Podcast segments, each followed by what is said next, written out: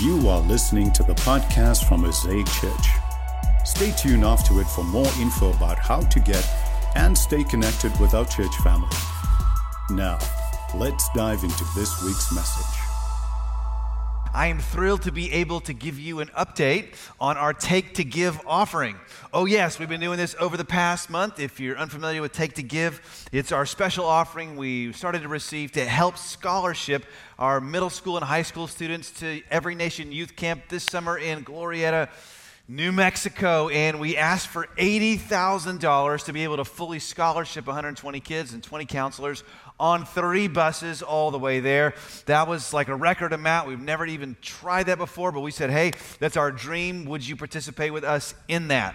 So again, we asked for 80,000, and I don't even know what to say because this church went so far above and beyond that. We didn't just receive $80,000, not even 90, not even 100K, not even 110K. We received a total of $121,000, $787.86. This is amazing. This is amazing. It's actually it's incredible. It's going to help us do a couple of things, recover some overages from last year. Thank you very much, and start a seed starter kit for our finances for next year.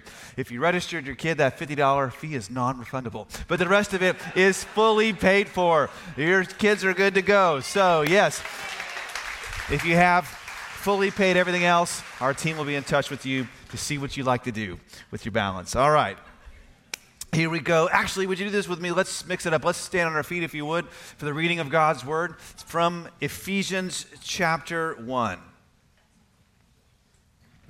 For this reason, ever since I heard about your faith in the Lord Jesus and your love for all God's people, I have not stopped giving thanks for you, remembering you in my prayers. I keep asking that the God of our Lord Jesus Christ, the glorious Father, may give you the spirit of wisdom and revelation so that you may know him better.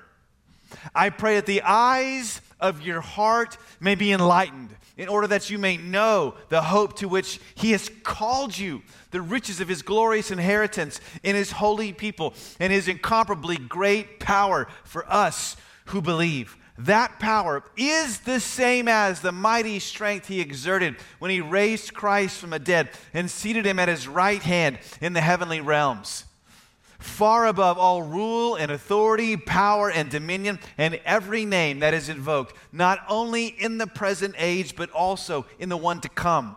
And God placed all things under his feet and appointed him to be head over everything for the church, which is his body, the fullness of him who fills everything in every way. It's the reading of his word, all his people said today. Amen, amen. You thank you. you may be seated. You know, over the past uh, few weeks, I saw a few not so great things in the news, which you also may have seen. First, there was this bombshell report released about a major branch of the Christian church, it detailed thousands of horrifying interactions between church leaders and children over multiple decades. It was in Chicago. It was how this particular church maneuvered to protect those abusers. The second thing I saw was the promotion of a brand new TV series. It's coming. It's all about a series of scandals that happened in a big popular church on the other side of the world. On top of that, over the past year and a half, perhaps the number one podcast on Apple Podcasts is all about the rise and fall of a particular church here in the U.S. It's about abuses of power, abuses uh, platform and one of the largest global denominations in Christian history, despite having stood against slavery in the 18th century and sparking revival in the 19th century, just voted to divide themselves here. In the 21st, I could, as we all know, go on.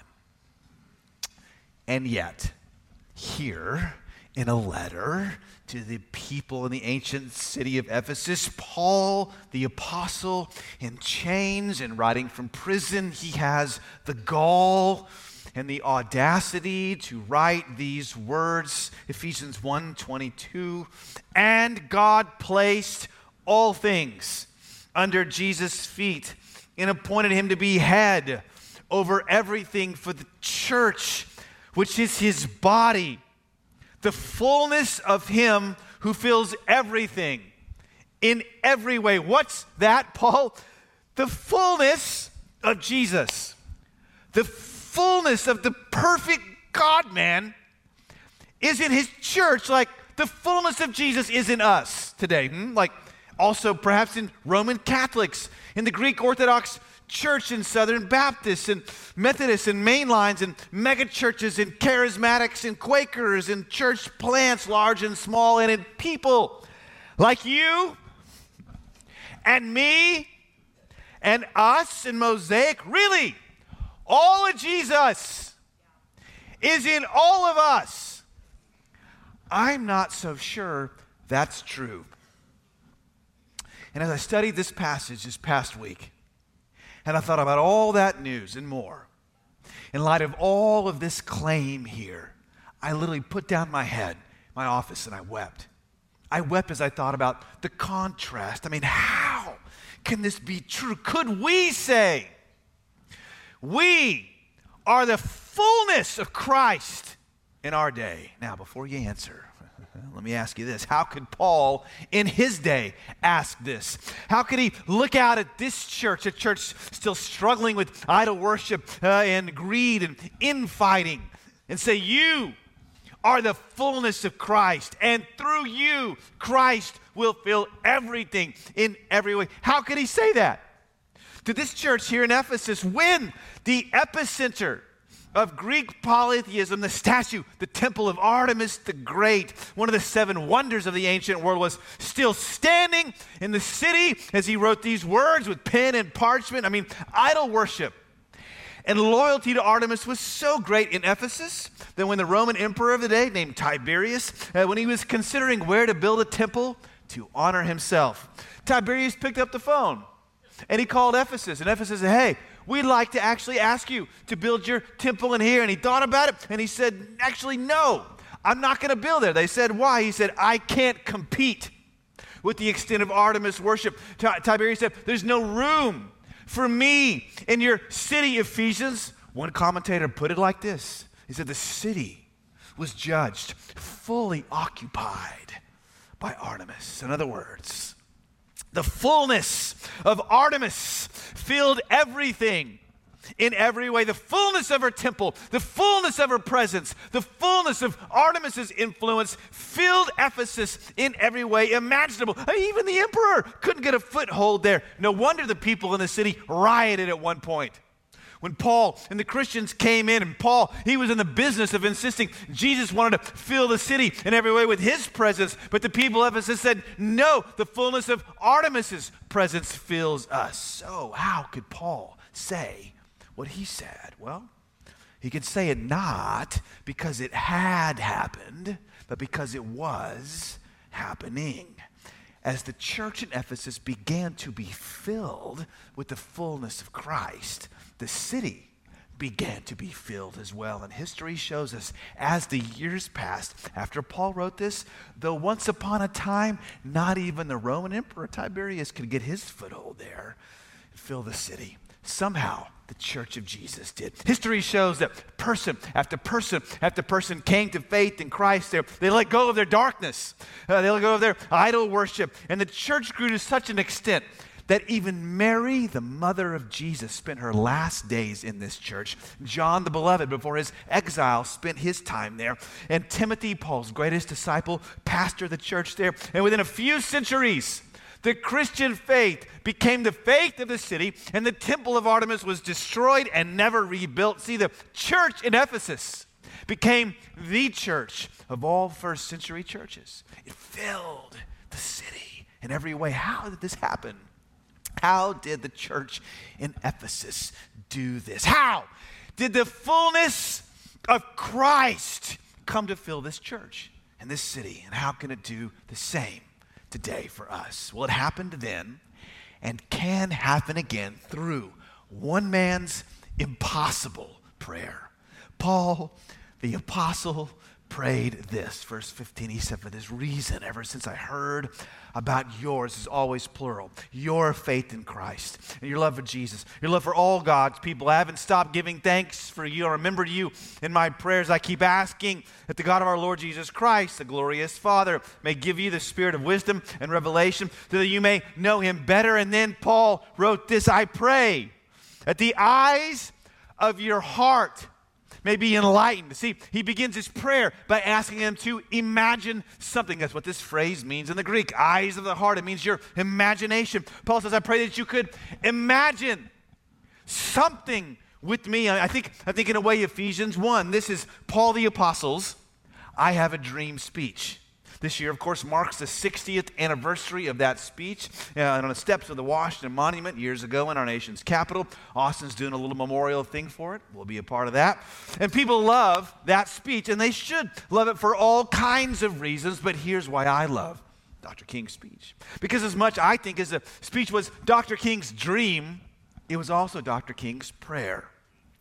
August 28th, 1963, he prayed for the soul of our nation. He was praying people could see something, dream about something they weren't seeing right in front of them. He was praying people could see their cities and their country and their families filled with love and justice and equality. He was praying for the eyes of their heart then and our imagination still today to be enlightened, to be illuminated in order to dislodge temples of racism and classism to pull down darkness, Dr. King prayed a dream over a city and a people and a nation. And Paul's doing the same thing here, only 19 centuries ahead of time.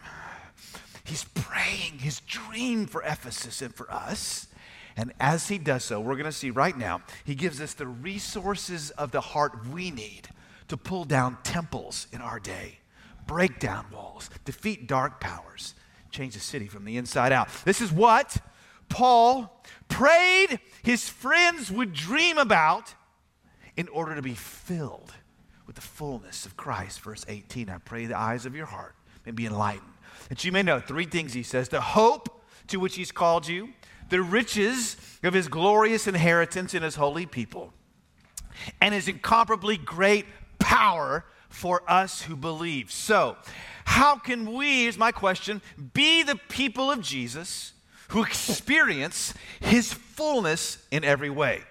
Again, three resources of the heart were given. Let's see them in turn. First, Paul says, I pray you be able to see and know the hope to which he's called you. Now, this at first doesn't seem like a really big deal. Why would he say hope is something that can actually change a city? It doesn't seem like a big deal. Why not? Well, it's because when we use the word hope, probably when you use the word hope.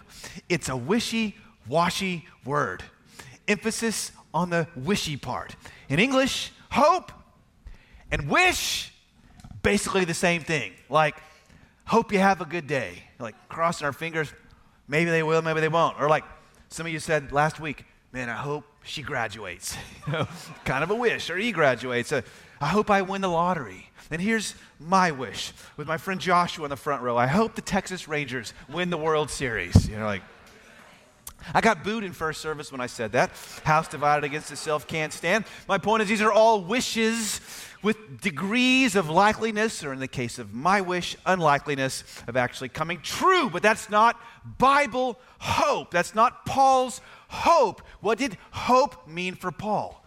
Follow this, please Please take a look. So, for Paul, one commentator said, hope was important and entailed a firm set of convictions about certain events that would happen at the end of time and what the implications of these events were for believers. Some of these key events include the resurrection of the dead and glorified bodies, the second coming of Christ, and the day of the Lord. Knowing the future excuse me, knowing the truth about the future and one's place in these events provides, in Paul's estimation, great comfort for coping with the difficulties, injustices, and trials of the present. Paul is praying precisely that the Ephesians will have a firm awareness of this future hope. All right? See, Paul is trying to tell us all as loudly as we can hear it that what you believe about the future impacts your life right now. And I know this is true. That's actually a true statement because I know this is true from what used to happen at our dinner table every night. When our big kids, who are now big, used to be little kids, every single night at the dinner table, dinner magically appeared on the table. Some of you know this is true. Kids are like, we don't know where it comes from. It's like magic. Magic dinner would appear before four hungry little people every night. And because Carrie and I are loving parents, we placed on our children's plates not just one, but sometimes two vegetable options. And every night, one single question was asked If I eat my vegetables, will there be, come on, dessert? Yes. And if the answer to that question was yes, you young man, you young woman of God, there will be dessert awaiting you. There is a glorious, sugar drenched future awaiting you? If the answer to that question is yes, then now suddenly that child who could not be forced to get down a, a carrot or a leaf without the threat of choking or vomiting or gagging can now suddenly figure out how to get a solitary carrot down. Why?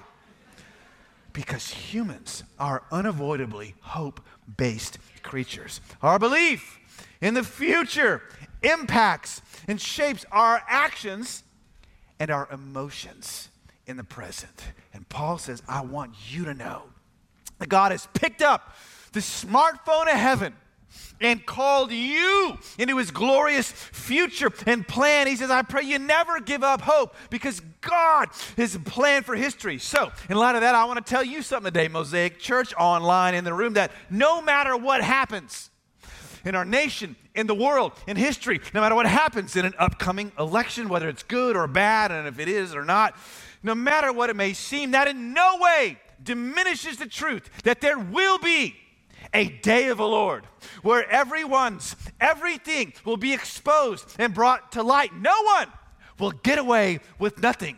That's either good news or bad news for you. You can have hope in that. And I want you to know as much as your body may betray you or your child's body may betray you, that in no way diminishes the truth that one day for those who follow Jesus, they will get a new body. It'll be new heavens and a new earth. Every tear will be wiped away from your pain now. You can have hope in that. And I want you to know, as Martin Luther sang and said, that though this world with devils filled may threaten to undo us, we will not fear, for God hath willed his truth to triumph through us. So I pray you would know today, church, the hope, the confidence of the great plan for human history God has called us into if you know Jesus. Yeah, and here's why.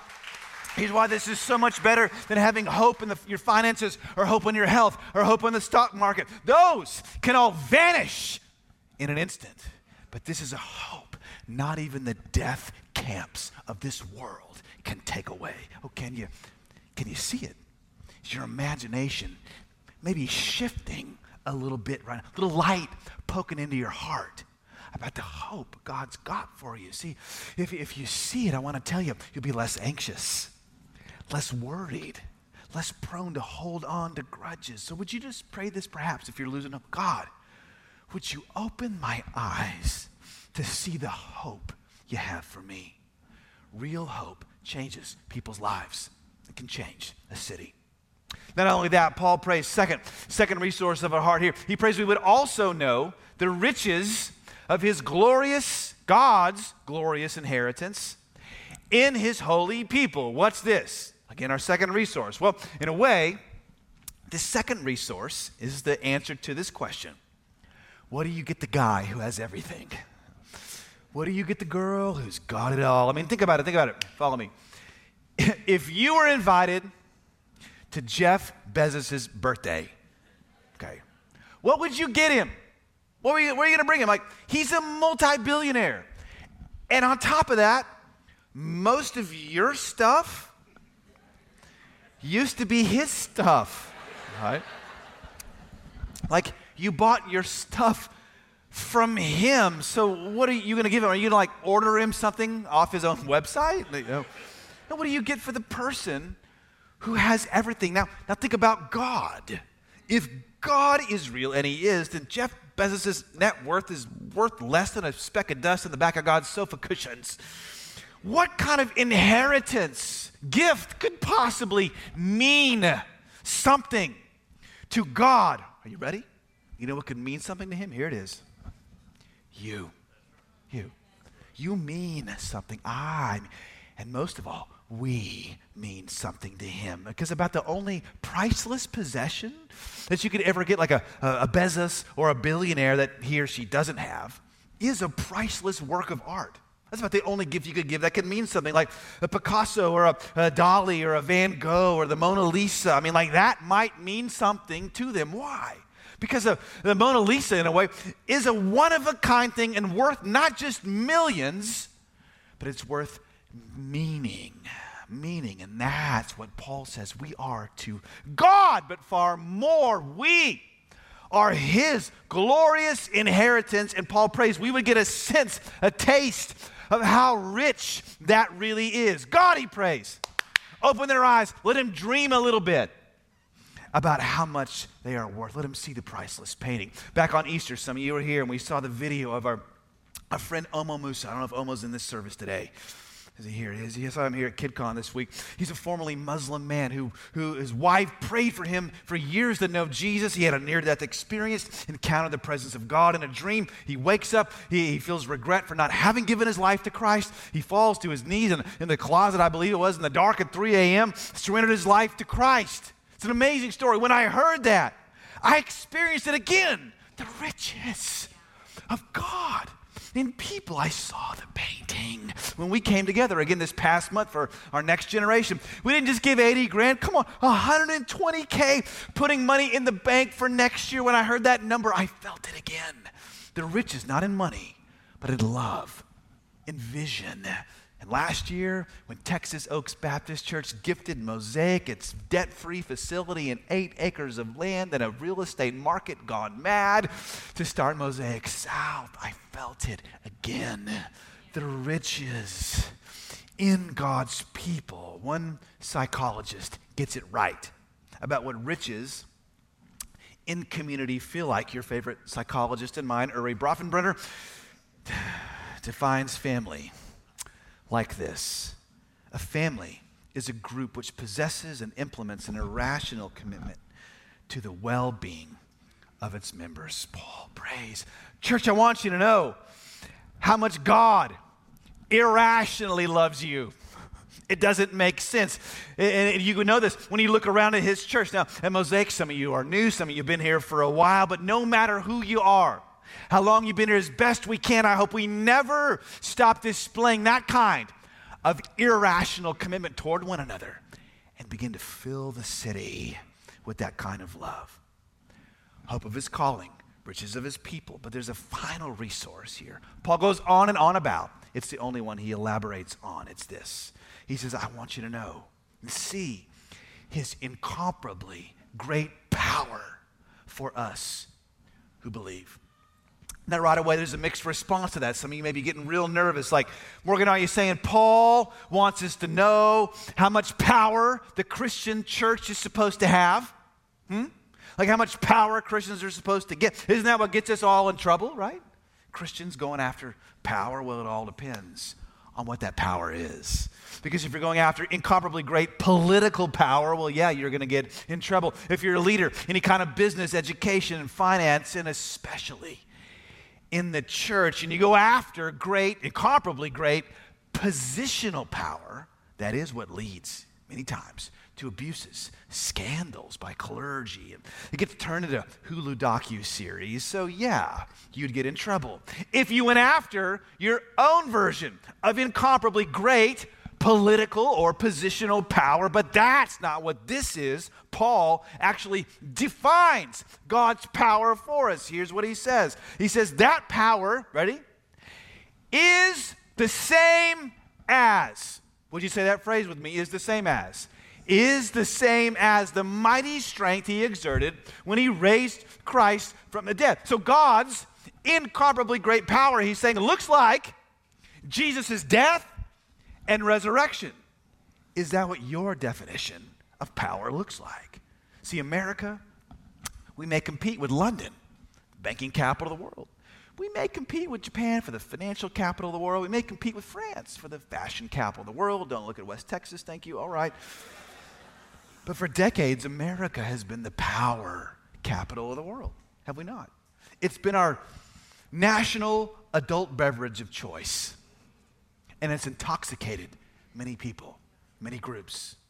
But Paul says God's power looks nothing like America's, nor does it look like power back in Ephesus in that day. Power looked like magic charms these people would have. Uh, those were the ancient equivalent of modern day palm readers or crystals or tarot cards. Those are all demonic ways to try to gain control to gain power over the future. But God's power looks nothing like our power today or their power then. No, God's power, Paul says, looks like two things weakness and trust. Weakness and trust. Let me show you what I mean. God's mighty power. His, in the Greek, hyperbolo, megathus, dunamis. That's fun to say.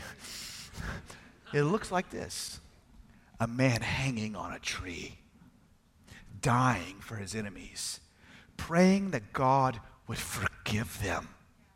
As he cries out, God, where did you go? Why did you forsake me? What was he doing? What was Jesus doing? Here it is. Jesus was losing all his hope in his death so that we could have all hope in this life. He lost all his hope in death. We could have hope in this life. Jesus, the only son of his father, who had all of heaven's inheritance, all his Father's richness, the ultimate rich relational community. He lost it all, gave it away for us so that we could now have heaven's richness in us to give away to one another together to create real, thick community and a kind of family, gospel family. God's power, in other words, is inverted, upside down. It comes in through weakness and is released as we entrust ourselves, as we trust God who is able to bring about a resurrection. God's power looks like weakness and trust, death and resurrection. A number of years ago, for different reasons in this church, this, this church could rightfully have been listed with all the ones that you heard earlier at the beginning. This church had forgotten what church was supposed to be for. This, this church became about itself, promoted itself, didn't care about caring for the least of these or creating community. We could have been our own docu-series as well more likely on a local public access cable station, thank you. But God's got a way of getting the last word. He removed our previous leadership, put in a whole new team who began to do its best to lead through God's inverted power. And into that environment, Carrie and I agreed to come back to step into our current role. And things were challenging. They were super hard when we got here. And I remember praying right here on the front row during worship one morning. I prayed, God, why are we here? Here's what he said that you're here to see a death and a resurrection. The first service clapped at that. I'm not so sure why. Because if God ever says that to you, you might want to hold on. Because just when things couldn't get any worse, we thought they did. The financial floor fell out from underneath us. All we could do was pray in weakness. See, to replace a 30 year budget overnight's impossible, but God did it. God brought about a death and a resurrection here the same month we bottomed out. Someone called about leasing our other building, which is now our student center, an office building. If they had come 30 days later, we would have had to either default on our loan or fire all the staff, but they didn't and we didn't because God did. He did. Now, I share that not to say we've gotten it all right or we are all right. What I am trying to get you to do a little today is to dream with me. Dream with me. See, what was once almost dead, mostly dead, to quote a certain movie, filled one service, now two, now into three, now in a church plant in East Austin, a location down south, now in Fort Worth. Would you dream a little with me today and see? like Paul said, Jesus is above every ruler, every authority, not only in this age, but in the one to come. But most of all, I want you to dream and see this the riches, the hope, the power. Hear me. It's what we already have. This is what we already have. All these things Paul prays for. They're what the Christian has already. They're like the, they're like the pair of glasses you got on the front of your face and you forgot about them. You walk around the house, where are my glasses? Where are my glasses? Where are my glasses? Your roommate, your kids say, Dad, they're on your face. They're already right there. Would you see what you have in the gospel today? If you'll see these things, you'll never stay discouraged again. You may get discouraged. You won't stay there. If you'll see these things, you'll be able to prioritize the us and this. You'll think, you'll never think, you'll never think, I'm better off alone. You are pretty great. You're pretty great. But God's richness comes in through the us. And if you see this, you'll be able to give up power, become vulnerable. Watch God's resurrection power flow through you. And if you're not a Christian today, this is where and how it begins the inversion of the self, giving up self power, that God's new life can come in. Let me take a moment and pray for us as we begin to close. Father, we thank you in Jesus' name for being here with us in such meaningful ways through your word, through your presence, through your spirit, through one another. Lord, I'm praying for hope to flood and fill every person's heart in this place. In Jesus' name, that's my prayer today. Amen. Thanks for listening. For more info about how to get and stay connected to Mosaic Church, please visit us online at www.mosaicchurchaustin.com or download our app from your app store.